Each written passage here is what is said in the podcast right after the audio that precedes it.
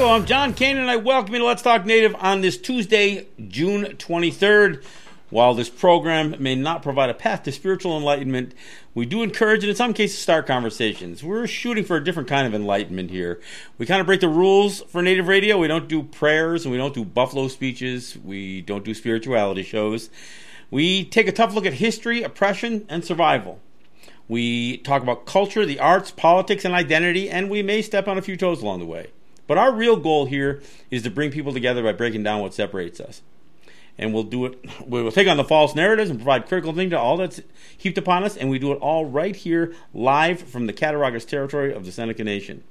So let's talk native. But first, let me remind folks that our audio streams on our website, which is www.letstalknative.com. We stream live video of the show uh, via Facebook Live on our Facebook group page pages, I should say, uh, and we share them across a bunch of other group pages as well. We take the audio and we put it up on SoundCloud, and we take the video and we put it up on our YouTube channel. So uh, the, the audio is available as a podcast, and the uh, and the video is available as a YouTube video. Uh, I encourage you to. Um, to subscribe to our podcast and subscribe to our YouTube channel, which is Let's Talk Native TV. Uh, I am the show's host and producer. I'm joined here in studio by Jake Proud, who is managing our audio and our video. Uh, let's get into it. Um, my topic or title for the show is This is Only the Beginning. And that is meant to be both encouraging and perhaps a little foreboding. So let me explain. There are a lot of people who, at this stage of the game, with the protests, with the statues toppling and being removed, some are already like saying, well, yeah, so what? Yeah, that's nice, but that's not real change or uh, enough of this already. I mean, look, they they take a few racist uh, marketing uh, images like Uncle Ben's and Aunt Jemima, or even uh, the uh, Land O'Lakes logo, and and you can hear certain people, especially white people, saying, "Well, now you're taking, now you're tampering with our history and what we grew up with, and all, and all that other stuff." So there's a lot of discouragement, but I'm encouraged because we're seeing some things that, frankly, we've never seen before. We've complained about appropriation, cultural appropriation. Black people have, Native people have, but it's never really landed much change. We've complained about the statues and we've complained about the misrepresentation and mischaracterization of history, but very little has changed.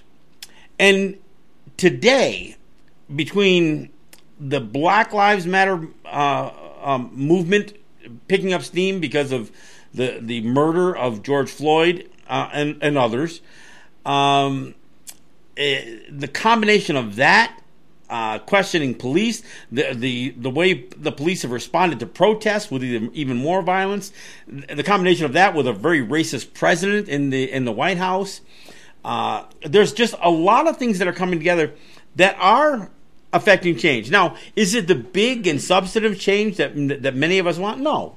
But there's a part of it that says to me, these are small victories, but they're victories that encourage us. I mean, they are removing the Roosevelt statue from in front of the Museum of Natural History in uh, in New York. And it, it is among the most racist statues. It's got Roosevelt on a horse with a native a native man and a uh, and it, I don't even want to say he's a slave. It looks like an African warrior of some sort, and and they're both carrying guns for Roosevelt. I mean, it, it, it it's a it's a statue that is meaningless in the overall scheme of history because it never happened.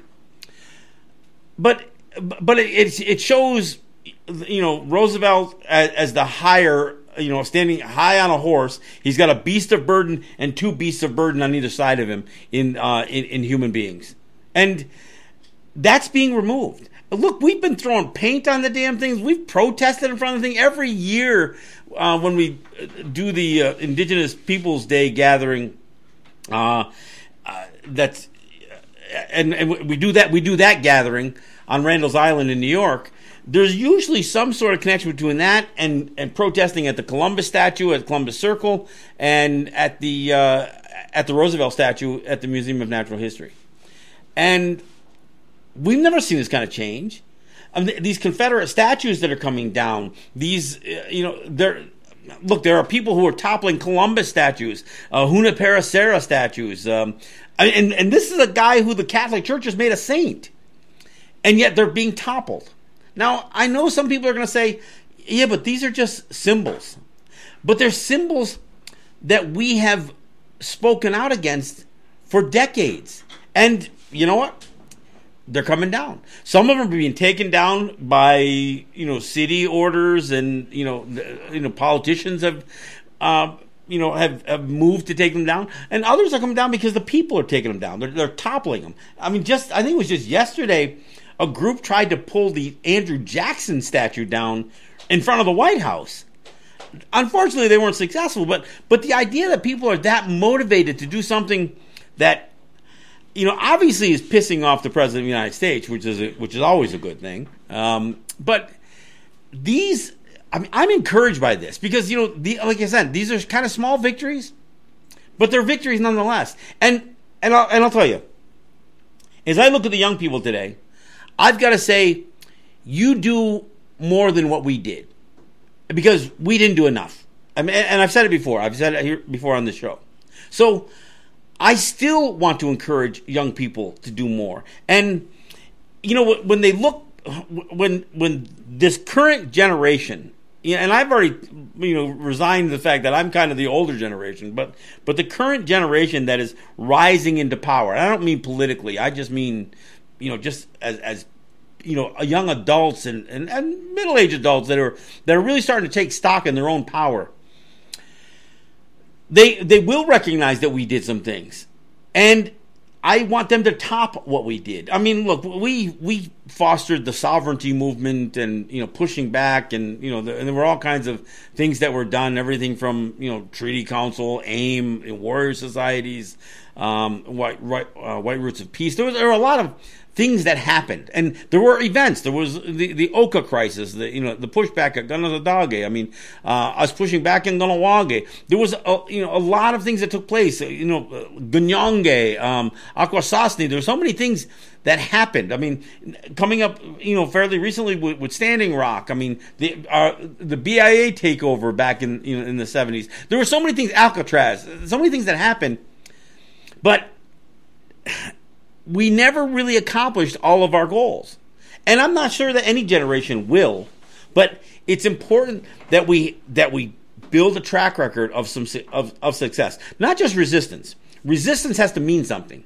So there has to be a certain level of of not just resistance, but accomplishing something. And look, these statues and and not allowing the misrepresentation of history to continue.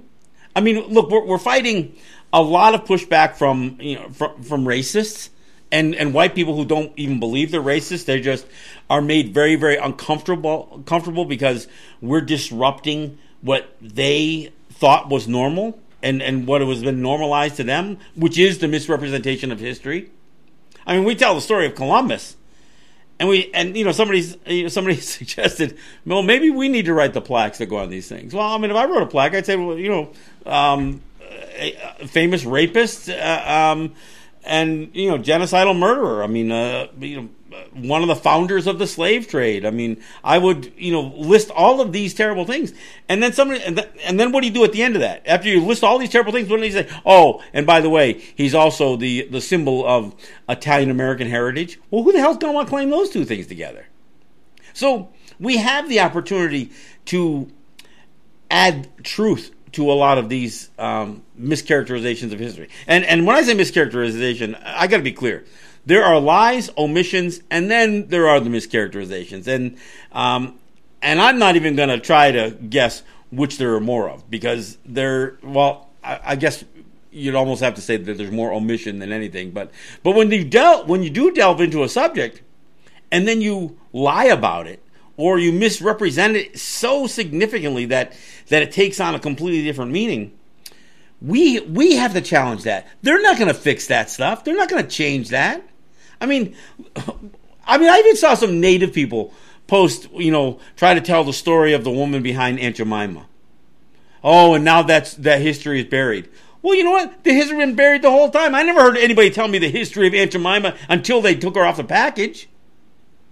And and the reality is, it was blatant, stereotypical imagery that these companies, which ultimately would be, I think it was, is it Pepsi? Pepsi that owns it? Uh, um, whatever company ultimately owned um, the brand, I guess. But this wasn't something that that that advanced some sort of African American prowess. This was just a marketing tool. So again, I, all I've got to say is that we have some success here, and we're seeing it. We're seeing it in in so many different places. I mean, I'm actually a little surprised that so many things have come together. I mean, obviously the Confederate statues issue, you know, has has been, you know, a, a, a, fomenting issue for a while here, but all of a sudden we we got attention on on Columbus. It's even starting to to um, get into things like um, the uh, the mascot issue. All of a sudden, the mascot issue is starting to get a whole lot of, a lot of attention again, and and you know what? I got to tell you, even there, I'm encouraged. Look, we, we have some real jerks. Um, some that claim to be native, some who, who, actually do have native ancestry, but they're so sold out that um, they're when, when, they say they're not bothered by uh, you know by, by the, the, the name of, of the Washington football team. That's one thing, but then then you hear them say, "Yeah, but I really don't like the all the dress up. I don't I don't like the the people." Well, wait a second. That goes hand in hand. These are some of the conversations that I'm having on Twitter. And I said, look, nobody, there's no native people who enjoy, uh, who are neutral about the mockery that takes place with these with these mascots. I had somebody come back to me and say, "Yeah, but I don't think mockery is what they're doing." I said, "What do you mean you don't know think what mock?" And he says, "I don't think the teams are in, intend mockery." I says, "It doesn't matter what the teams intend. What are the fans doing?" They're putting on paint. They're putting on feathers. the cheerleaders are, you know, little their little Pocahontas uh, outfits. The the fight songs, the, the the sports announcers, the you know the in-house sports announcers, the media, every the whole thing is mockery. Yeah, the the guys playing are, are men in tights. They're not wearing uh, they're they're not wearing native outfits. They're not dressing up as native people. They're not the ones making a mockery, other than playing for a team with a name. But you, you have all of the fans and the opposing fans. I mean, I always have to cite the the Philadelphia Eagle fan who who put impales an Indian head, a rubber Indian head, and hoists it up at the game when the when the Eagles play the the Washington football team. But see, in having these conversations, I honestly I think winning a few people over, and and we are clearly winning that battle too high school after high school after high school is dropping not just the, the, the R word and the, and the racial slurs, but the native mascot imagery in general. We're, we're winning this thing. I mean, look, we see a few high schools making the news because they're, they're trying to put a, a, firmer stance against it, and you know, obviously we see the the uh, the Washington football team, you know, trying to double down on, on on the racial slur that they call themselves. But the Cleveland baseball team, kind of retiring imagery. They're keeping the name so far, but you're seeing movement. I mean, or I'm seeing movement anyway. And the more conversations, I mean, look, the conversation I have with, with somebody about the Washington football team is even, look, that Philadelphia Eagle fan, that should end the conversation. The fact that he, the NFL, and these eh, eh, and whether it's just the Eagle the the Eagle Stadium or whatever, allow a guy with a duffel bag with a with a fake sword and an Indian head and allows him allows him in there. And and not only is he allowed to hoist it up, that that same guy got put on television not only uh, as an Eagles fan but as a, a, Philadelphia Flyers fan when they're playing against the the, the Blackhawks. So that and these names Blackhawk, Braves, Indians, Warriors, you know, obviously the R word, they encourage and, and invite the opposing um, teams, the opposing fans, to mock the name. I mean, with their you know squaw, Pocahontas, you know all uh, you know all these scalp them, you know get ready for another trail of tears, all of these things. So as I'm having the conversation with some people who are really trying to say, look, it, it's not intended to be. Look, don't tell me about intention. Let's talk about the reality of things. And the reality is our images are being mocked. They're being mocked by fans, you know, uh, for and against. They're being, I mean, uh, signs being put up. You know, uh, uh, you know when when two when, when, a team plays a team with a with a native mascot about alcohol and reservation and you know Trail of Tears. I mean, we see it over and over and over again. But because we're speaking out, we're actually having some success. Now, are we going to end racism? no, but we're going to put it in the box that it belongs in, and we're going to make sure that when somebody tries to argue against us about what is racist and what isn't racist, that we are more armed with with more information, with more evidence, and shame some people, and and we are doing it. Look, I, I also put a post up on Facebook this week where I made it clear that while I support Americans who are trying to fight for equality, especially you know marginalized uh, U.S. citizens like black people and you know um, uh, brown people, whoever people of you know uh, LGTB. I mean, wh- whoever is oppressed. Um, whoever the marginalized groups are, I support and, and I stand with you in your fight for equality. But I'm not fighting for my equality within the U.S. system. I'm not fighting for my constitutional rights. I reject their constitution. I reject their citizenship. So what I'm fighting for for me and for my people is different than what I'm supporting others for. You know, and and I want to say that I'm not trying to diminish what other people are fighting for, the civil rights and, and all that. I'm not trying to I'm not trying to you know disrespect that at all look, if you're a, a, citizen of the United States, you should fight for everything that you're entitled to.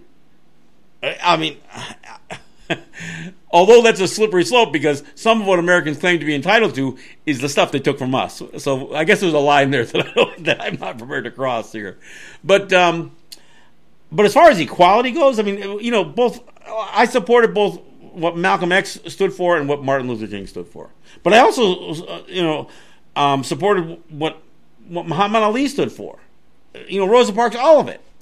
But but again, I'm not trying to fight for my civil rights. My, I reject not only the Constitution, but, but any constitutional authority over us. I'm fighting for a free and independent existence.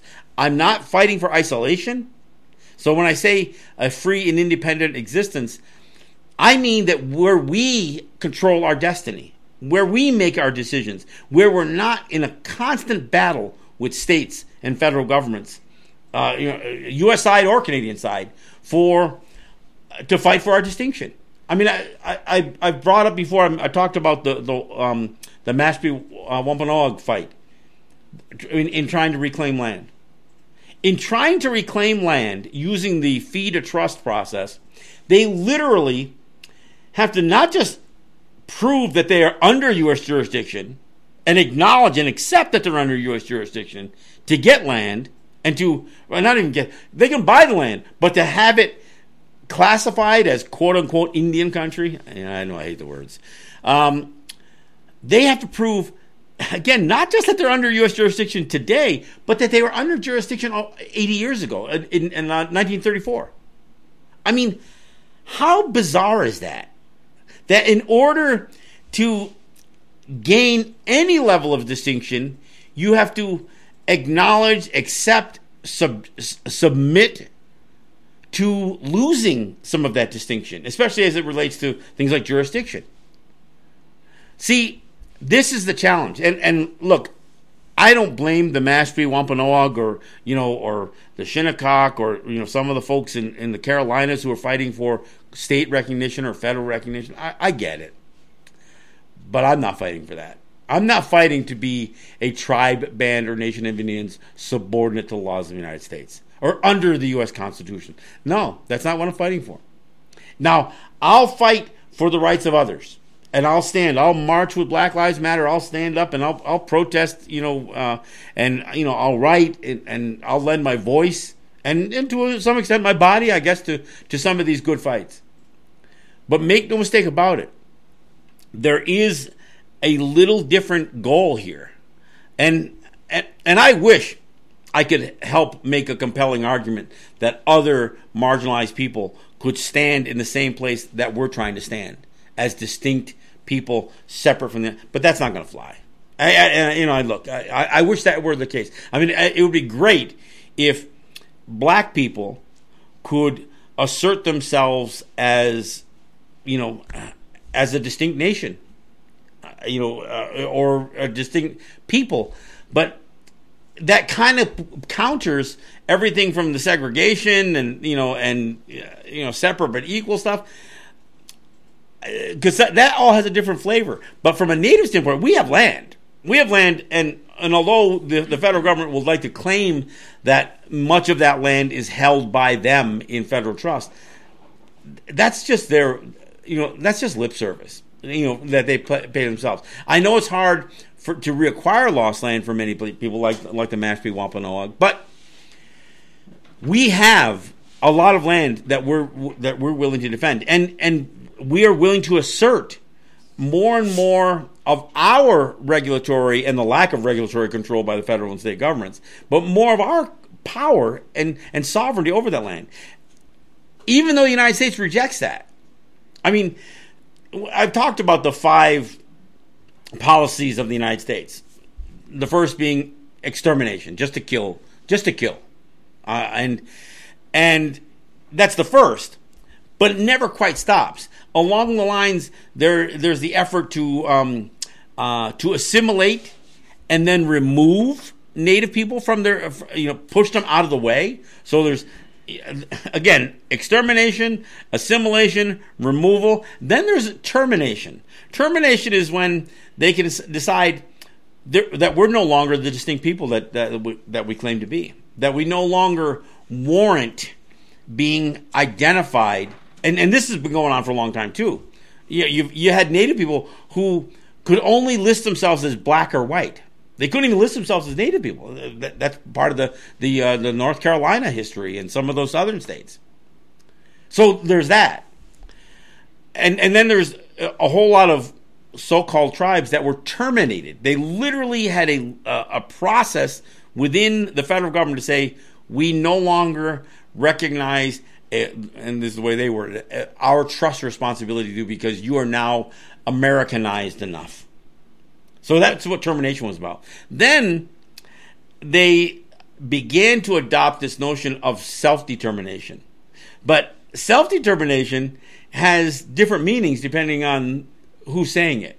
In the in the international community, when you talk about self determination, it talks about being able to assert you know, governing authority, not just within your territory, but you know, at your borders, or uh, you know, and and how you represent yourself to other governments. The United States says no. We don't mean when we say self determination, we just mean internal self determination. That that they can have members, not citizens, that they can have members of their tribe, not citizens of their nation. Not we're not going to recognize them as distinct peoples we're going to recognize that they have membership in um, in a group that is now completely subjugated. That that's what the federal government recognizes as self determination, and and in fact, in their um, uh, national security agency. Uh, put it more plainly, they said, We do not recognize the right of Native people to assert sovereignty over their lands. Wait, what? That, that's and let me say it again. The, the the National Security Agency they wrote that they rejected the notion that Native people could assert sovereignty over their lands. So, in other words, the United States is claiming sovereignty over our lands, even though they have no title to it. I mean, I've, I've talked about from a from a Seneca standpoint, there is no moment in history where either the land or jurisdiction of our of the people was transferred to the United States. I, I don't care what the United States claimed. I mean, they can claim what they want, but there was no legal process where we surrendered land title, where we surrendered jurisdiction, or asked to be annexed, or asked to be, you know, under their wing. You know, and and we have to really go at length to make sure that we say this properly because there are people among us who have the story all screwed up. I mean, I, when I hear somebody lifting up the George Washington belt and say, well, this is the, the belt associated with the Canandaigua Treaty. No, it isn't. That belt re- symbolizes subjugation. It's not even ours. It was, it was built, it, it was constructed by an Oneida craftsman under commission to George Washington. George Washington ordered that. It wasn't our representation of some sort of agreement. But we have our own people, and some of the iconic leaders, you know, or I say leaders, but the, the iconic native personalities out there who, I mean, they'll put feathers in their hair and go wear gustowehs and headdress, and they'll walk around and they'll they'll pose for pictures in Washington with this damn thing. It is it's a travesty. So but the more voices, you know, like mine and others who are telling, trying to commit truth to to not just to power but to public, and say, look, understand what's really happening here. And when our voices, and I don't mean just mine, but when our voices start to have enough impact to bring Roosevelt statues down, to bring Andrew Jackson statues down. I mean, one of the guys who was considered you know, um, one of the main perpetrators of the removal policies. Um, when even Lincoln statues are being, I mean, I, I got to thank Jake for posting that picture of of uh, the Lincoln statue in Washington, where he's got this subservient man on his knees. I think still in chains, and you know, from one angle, one of the angles of that of that statue, it literally looks like Lincoln is petting a black man like a dog. And there are people who are saying, "Hell no! Oh hell no!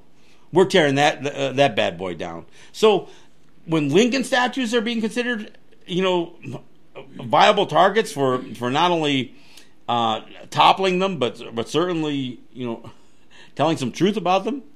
Columbus, I mean this um, uh, Juan uh, de Onate, I don't know how to say his name, but anyway, the this conquistador who was, you know, who you know murdered um, the native people of, of Mexico.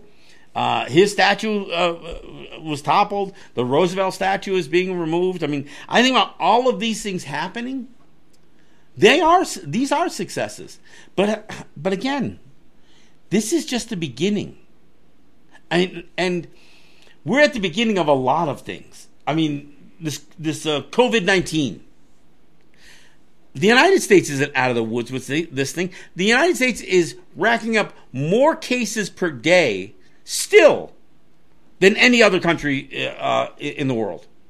I mean, Bra- Brazil's starting to rack up a bunch of them, but but I think only on, on one or two days has Brazil racked up a higher uh, new case rate than uh, than the United States. In fact, yesterday, I think, or today, I'm sorry, today the United States had the third highest in the whole in the whole time that this COVID nineteen thing has been going on. It was the third highest day for new cases. Third. And you know, th- and this is the curve that's supposed to be down. I will say the death rate does seem to be down, but the new cases rate, it's going the other way. I mean, you've got California adding 6,000 new cases a day. You've got Texas adding four or five. You've got um, Florida adding four or five, or three or four. I mean, uh, Arizona, and even states like North Carolina and South Carolina that you know that you would not necessarily associate. In fact, other southern states, you know, Louisiana, Mississippi, Alabama, these states are all they're all spiking with the number of cases. So that's just the beginning. I, you know, I, I know everybody thinks, oh yeah, we got through the worst of it. I don't know that that's true. The economic impact of what's been shut down for three months. We haven't. We're at the beginning of this thing. We don't know where what what it's going to uh, totally do to the to, not just to the U.S. economy but the global economy. This thing is still crashing. It didn't crash a month ago or two months ago. Hell, the the federal government kept printing more money and, th- and throwing it to you in the mail and in your checking accounts. You haven't suffered yet financially. I know some of you have. But as far as the, the real negative impact on the economy, we're at the beginning, folks. You know what else? You know what else we're at the beginning of? Hurricane season. Oh yeah, remember those? yeah, this is the beginning of the hurricane season. And you know, with climate change and with, with change, you know, a new study came out and said hurricanes appear to be moving slower. Now I got to clear this up. It doesn't mean that they're rotating slower. I mean, we're, we're still talking about you know three, four, five, number five uh, rated hurricanes, but how slow they move. And you know what? That that's worse. Why is that worse? Because the slower hurricane moves, the more rain it dumps, the more flooding it causes. This could be um, a, an exceptional year for hurricanes. I'm not rooting for it. And, and, because the most vulnerable people, you know, people in the Bahamas and Puerto Rico, I mean, uh, some of the most impoverished people on the planet are the ones who bear the brunt of this. And and and U.S. corporations just figure out how to make more money off of it. The Home Depots and you know the uh, the bankers and the insurance companies they, they just figure out how not to pay, how to collect more you know uh, policy dollars and, and pay less uh, less out in terms of settlements. I mean it's it's it's disgusting. Uh, it, it's it's literally disgusting. So that's what's what's happening, and we still have uh, the social unrest that is still spiking, you know, and still going on because of, uh, you know, well, what got kicked off by the murder of George Floyd. this is really going to be interesting because you know what happens at the end of uh, you know, when when some of these people get indicted, and like the the uh, the cop who who, who shot. Um, uh, I can't think of his name off the top of my head. I'm sorry. The the, the guy in, in Atlanta uh, who got shot in the back. Um, some of these indictments are not going to turn into convictions. So then what do we do? Do we, do we raise hell all over again? Or do we keep the pressure on every day? See, I did a show a few weeks ago and I said, don't let people tell you to stop. And, I, and I'll say it again. You got to ignore those people who are saying stop. You got to keep the pressure on because there are there's a lot of injustice. There's a lot of injustice that needs to be sorted out. So we can't stop. And if we do stop, we run the risk of blowing the opportunity that we have for, for substantive change.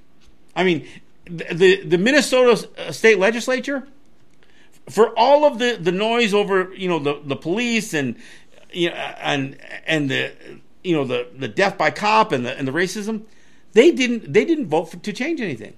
They, they actually went through their, um, their legislative cycle without without anything, no banning chokeholds, nothing, nothing. So we have to keep the pressure on. Now the governor uh, of uh, Minnesota can call them back into session, but but will that happen? Who knows? Who knows? So we have to keep the pressure on. And I'm not just saying pressure. Look, by all means, pressure the politicians who who who still should be making some changes. But look, if you've got systemic racism, let me take it back. You have systemic racism in the police department. It's not the police officers. It's the whole system. And it doesn't matter if you have a if you have black officers. The system is racist. It doesn't matter if you have a black chief of police. The system is racist. It doesn't matter if you got a black mayor, a black governor, or a black president. It doesn't change because that's just name tags. That's just, you know, skin color changing. That's not changing the systems. That's where we have to come in. And we got to step up. We've got to step up every single day to stop the abuse. All right, hey, we're at the uh, we're, we're, at the bottom of the hour, so um, I know we ran a little bit late, and, and I apologize, but uh, uh, we'll take a break. We're, we're, about halfway through, and we'll take a break and come right back. This is John Kane, and this is Let's Talk Native.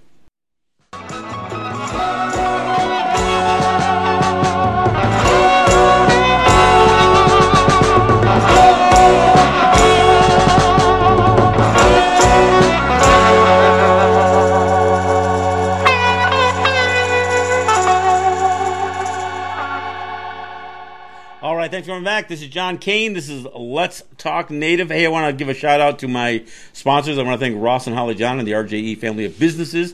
I want to thank Eric White and ERW Enterprises and the folks at Grand River Enterprises and Native Wholesale Supply. I also want to thank the individuals, and there are, you know, there's a number of them that uh, on occasion will will drop a check in the mail, and it allows us to, you know, to do what we do here, and and sometimes expand a little bit more what we're doing here. So we're always trying to improve the product a little bit, and sometimes that those attempts get us uh, um, to start a little late. So I apologize, but um, trust me, we're always working to improve what we're doing here. So um, um those who, who support the show financially um, really enable us to do that those of you who, who support the show by watching, by sharing, by having the conversations that we're encouraging people to have, you're also a big part of what we're of what our agenda here is, what our mission is here. So I want to thank all of you for for that type of support as well. Um, hey, I do need to make a correction. I said NSA. I uh, and Jake and I were talking off um, uh, during the break. It it was actually the National Security Council, which is they're a little bit different. So this was this is an, um, a, a council that advises the the United States on national security issues, um, and they were the ones who issued a statement saying, basically saying that they they um, the United States does not, and they were speaking on behalf of the United States that they reject the notion that that native um, that self determination um, was anything was not it, that it was not the uh, international definition of self determination because they when the United States uses that expression they only mean internal and they don't mean that they recognize our right to assert sovereignty over our own lands. so, so I mean that's um, I want to want to clarify because one's a spy agency and and, and one is. Um, more of a uh, another bureau, federal bureaucracy, I guess. So, um, and the name it was uh, Rayshard uh, Brooks who was uh, shot in the back um, by uh, uh, um, by one Atlanta police officer, but there were two cops involved. Um, so. As, as, I said, we're only at the beginning of a lot of things, you know, and, and I've talked a little bit about the what may still come with um, with just printing more money to to you know, dupe people into believing they can uh, get through this, you know, shutting down the economy the way they did and that kind of thing. Um, it's going to be interesting to see when when the piper has to get paid with all this and and what it's all going to mean. And obviously, it's also another excuse for the federal government and the GOP in particular to to throw a bunch, a, a ton of money at their, um, you know, at, at corporations. And even though if you help the people, that should help the corporations, but they get help both ways. They get help with direct, you know, billions of dollars, and then um, you throw a bunch of money at people and you tell them to go out and spend it, and so the corporations benefit again. So it's, uh, but there's a there's a price to be paid for this. You know, I'm not a believer in karma, but there is almost nothing you can do that involves an expense, and and I don't mean just an expense of money, but an expenditure of energy or or taking something, you know, taking resource. There's a there's consequence. There's there's uh, something's got to reciprocate.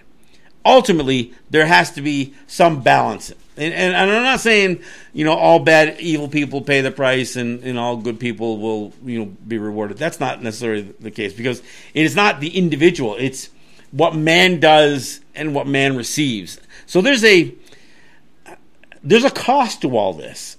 And when that cost comes due, it isn't just those who benefited the most from creating that that deficit.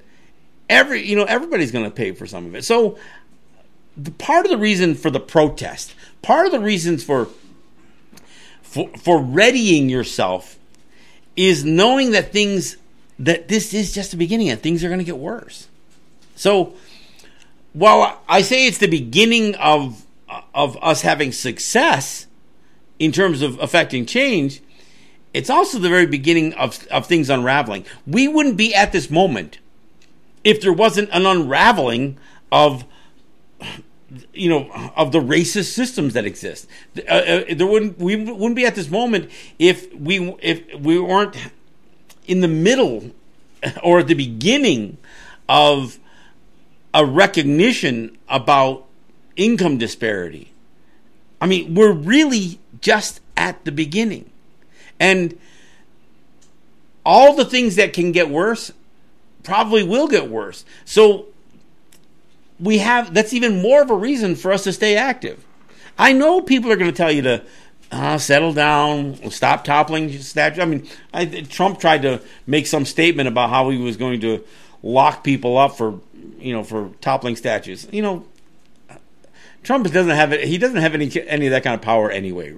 So, I mean, look, is there a cost to um uh, to knocking a statue down? Yeah, if you get caught doing it, you're you, there probably is going to be some sort of a cost. But you know, we get through it, and we'll support you, and and, and we'll do. Everybody will will rally behind you. But but this gets to another point, and I've talked about this on the show before.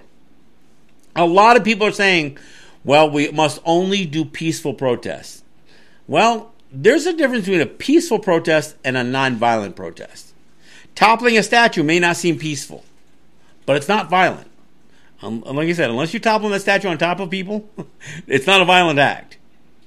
So, and and we saw this, you know, with Standing Rock. We saw this in in so many of these these other places where our people have stood up. Sometimes you've got to do some things.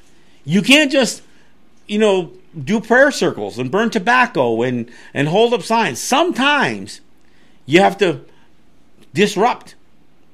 And and look, you know, everybody tried to make a big deal and say, "Oh, this is all about riots." I didn't see as much uh, uh, for all of the talk of rioting. I didn't see nearly as much as, frankly, I'd hoped for. I'm going to tell you. I mean, I would have rather seen some property destruction. I would have rather seen more more statues toppled. I would have rather seen more police cars destroyed. I mean, I'm I'm saying that. Of course, I wasn't in New York City, you know, smashing windshields either. But a peaceful protest, if you're not prepared to to be disruptive, which may not seem peaceful, but you can be disruptive and still be nonviolent. So when people talk about nonviolent direct actions, that's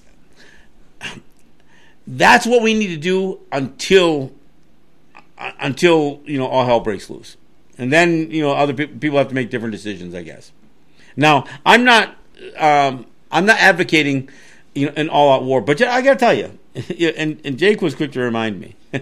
For anybody who says you can't take on, you know, the United States military, militarily or, you know, or take on the police, I don't know. I've seen I've seen third world countries, you know, pretty much hand it to, to the United States pretty good. Vietnam, you know, Korea, you know, um, Japan gave the United States, you know, quite a bit of what it could, all that it could handle in many regards, considering it's a small, tiny little country in the midst of a, you know, a, a major global conflict. As an insurgency, the people who are home, we can stand up. And I don't care if they call in the National Guard. I don't care if they call, if they, you know, if, if Trump tries to use, you know, some sedition act or, or whatever else, or whatever he's going to try to use to, to justify, um, you know, mi- using military against uh, domestically be careful what you wish for. I mean, we we're home, you know, and, and I say this not just as native people, but but even people in the in the urban environment. If you're going to bring in National Guard from from some place that some uh, from a state where the people are totally unfamiliar with places like Detroit or New York City, you know, or, or Milwaukee or Los Angeles, well, good luck. I'm, I tell you, if I got to lay my lay my money down, I'm laying it down on the people who, who live there because they're going to know how to I mean, they're going to know how to handle themselves in a conflict. So, look, I know this sounds really radical, some of the things that I'm saying, but I just don't think we can live in fear. I think we have to live with the hope that we can affect change. Because oppre- people don't rebel because they're being oppressed. They don't. They, they do not revolt because they're being oppressed. They revolt because they see an opportunity for change, hope. They they have an idea of where they want to go. They have a goal. So when we begin resisting, which you don't you, you can start your resistance just based on oppression. And that's that's a good reason to, to resist. But when you want to really affect change, you've got to have hope that you're going to achieve that change. Otherwise, you know, we're we're all just really desperate. And and I don't I'm not trying to, you know, push people into a into a, a point of desperation. I want to push people to a point of hope, a hope hope for change. And and I've said it before. I don't vote, so I'm not gonna. You know, there's no way that that I'm gonna vote for change. and you, you, to, to, anybody who thinks you're gonna vote or pray your way out of this problem, out of these problems, I mean, we've got a handful. Uh, climate change. We have global conflicts. I mean, look, the United States. Trump is still, you know, you know, making overtures. You know, aggressive overtures towards China. Well, that doesn't sound like a real smart thing to do right now. You know, there's there's conflict still going on in in Syria, in in, in the Middle East. You know, the United States is still talking about trying to do regime change in Venezuela. I mean, there are there's conflict everywhere globally. There's conflict politically within countries all over the world, including here in the United States. There is conflict socially, racism, anti-racism, you know, police versus the public. The the levels of conflict go from everything from neighborhood to nation to international. And that's I'm not making this stuff up. You you you only have to watch any little bit of news to see this stuff. We're still in, in I would say, the middle, if not the beginning, a, of a global pandemic. It's not over yet. Look, there's no question that there was a lot more loss of life early on because of incompetence in uh, in leadership that allowed as many as as many as 30% of those who have died of COVID-19 were in nursing homes and extended care facilities. I mean, how ridiculous is that? How ignorant is that? That you know, guys like Andrew Cuomo and you know, uh, and and governors in New Jersey, fifty percent of the people who died in New Jersey were, were, were nursing home deaths. I mean, how do you not protect not only the most vulnerable, but of people who are already somewhat secluded? So, look, the, the, the death rate may be dropping, but the infection rate is still expanding. Not and and it's expanding in other uh, countries too, not just the United States. The United States, the infection rate hasn't slowed down, and anybody who suggests that the infection rate is um, or that the numbers are only rising because they're testing more, they're still not random testing. Everybody who gets a COVID nineteen test right now is is either somebody who eh, has symptoms or was exposed to somebody who tested positive. I mean, I mean that's that isn't even just random sampling. I mean, and if you did that, you'd find even more people who were asymptomatic or mildly symptomatic. But when you see the numbers coming out of Brazil and still out of Russia, India is finally, you know, I, I think India finally passed New York State with more cases than New York State. I mean, think, of uh, just wrapping your head around that. New York State up until last week, had more cases than a country of 3.3 billion people. I mean, look, I know the numbers are only as accurate as you know as as the testing. So I, I but but still, so India is finally starting to either tell some truth or or, or coming to own what COVID nineteen is doing to their to their country, and so they're. Uh, one point. You said three point three. Oh yeah, yeah, you're right. I'm sorry. yeah, yeah, well, yeah. A billion more people in the United States. That's what I guess what I really got, uh, should have said. Yeah, 1.3 billion people. Yeah, that, yeah, that'd be a really big country. But I mean, look, it is. Um, the infection rates are, are spreading. I mean, South American countries, you know, are really starting to get hit with this thing. Um, you know, and like I said, you know, Pakistan, India, uh, Indonesia, Bangladesh, these countries are all the, the infection rates are still growing. I mean, this isn't slowing down any. So anybody who thinks that you know that the we're over the hump, over the curve, not globally, and and frankly, in the United States, like I'll say it again, Today, the number of new cases today was the third highest uh, recorded number of new cases since this whole thing started. The third highest. So it ain't over, folks. So when I when I think about everything that's coming forward, The last thing we need to do is to stop pushing for change. All of these things, including hurricane season and climate change, those are all the more reasons for us to do more and fight for more. Look, we've got to change some lifestyles. It's not enough to say we've got to change the system of police and defund the police. We have to look, we all have to own some things here too about behavior. I mean, look, there was a time, and I don't mean just neighborhood watch stuff. I mean, there was a, a time that that we as people would accept more responsibility for not just ourselves, but for the people around us. Now, we'll defend bad behavior. And look, and I'm not saying that it, that if you do see bad behavior, that it warrants killing somebody.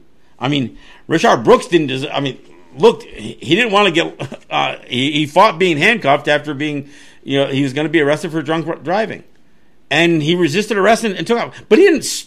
I mean, he just took off. he shouldn't have done it. And and and a day later, in a clearer head, he probably would have been full of regret. Maybe not remorse, but he would have been full of regret. But instead, he got shot in the back. So, but we if the whole conflict between cops and and the public wasn't so bad. So when I hear white people say, "Well, you know, if you don't do anything illegally, you have nothing to worry about," well, that's a load of crap. There are people who are who are. I mean, Tamir Rice was a 12 year old kid with an airsoft gun, and he was killed by police. He wasn't asked. You know, there was no warning. There was no talk him down and understand, okay, oh, it's a toy. All right, well, that's okay. No, shoot first and ask questions later. And they didn't even allow him to get first aid, get any medical treatment for like 40 minutes. The kid probably might have, he might have lived. And, and, and again, let me remind people no convictions there. No convictions for Freddie Gray. No conviction for, for Eric Garner. Um, no conviction for Sandra Bland. No, no, I mean, even when there was indictments, there was no conviction. So, if we all, I mean, here's what we learned with with uh, Freddie Gray. When the indictments came down, everybody stopped protesting. Everybody said, "Okay, they were indicted," and of course, none of them were uh, were convicted. So, what did we stop protesting for? Why did we stop? I mean, I was look, I was on Seventh Avenue in New York City, you know, uh, right after Freddie Gray, and then everybody went to sleep because they, they got indicted. It's not enough. The system is flawed. And that's not the only system that's flawed. You know, every everything that we have come to know as normal because of capitalism, because of you know global dominance by the United States, we're going to come to learn that it's not normal behavior. I mean, it, it defies nature it is it's an unnatural uh, level of consumption. This idea that that some people have eh, these insatiable appetites for more and more and more. That's not natural. It doesn't exist anyplace else. There, there are no other species on the planet where the goal of that species is to accumulate so much that they kill off their own species. I'm, I'm not saying some species don't kill off other species, but the what's happening with mankind is that we're jeopardizing our own lives because of consumption, capitalism, the free market. You free my ass. So these are the things that we have to really consider. And these are the reasons that we can't stop. We've got to keep going. This is just the beginning. We've got more statues to topple. We've got more police departments to to dismantle. We've got more systems of oppression. You know, again, uh, the native word that that has become so you know catchy is decolonization. Well, decolonization isn't just about solving some of the problems of decolonization. It's unraveling. It's dismembering. It's t- it's it's untangling ourselves from the systems of oppression. not trying to make those systems work for us, not figure out. Let, us replicate what what what, uh, what the the uh, urban police departments look like, and we'll put them on the reservations.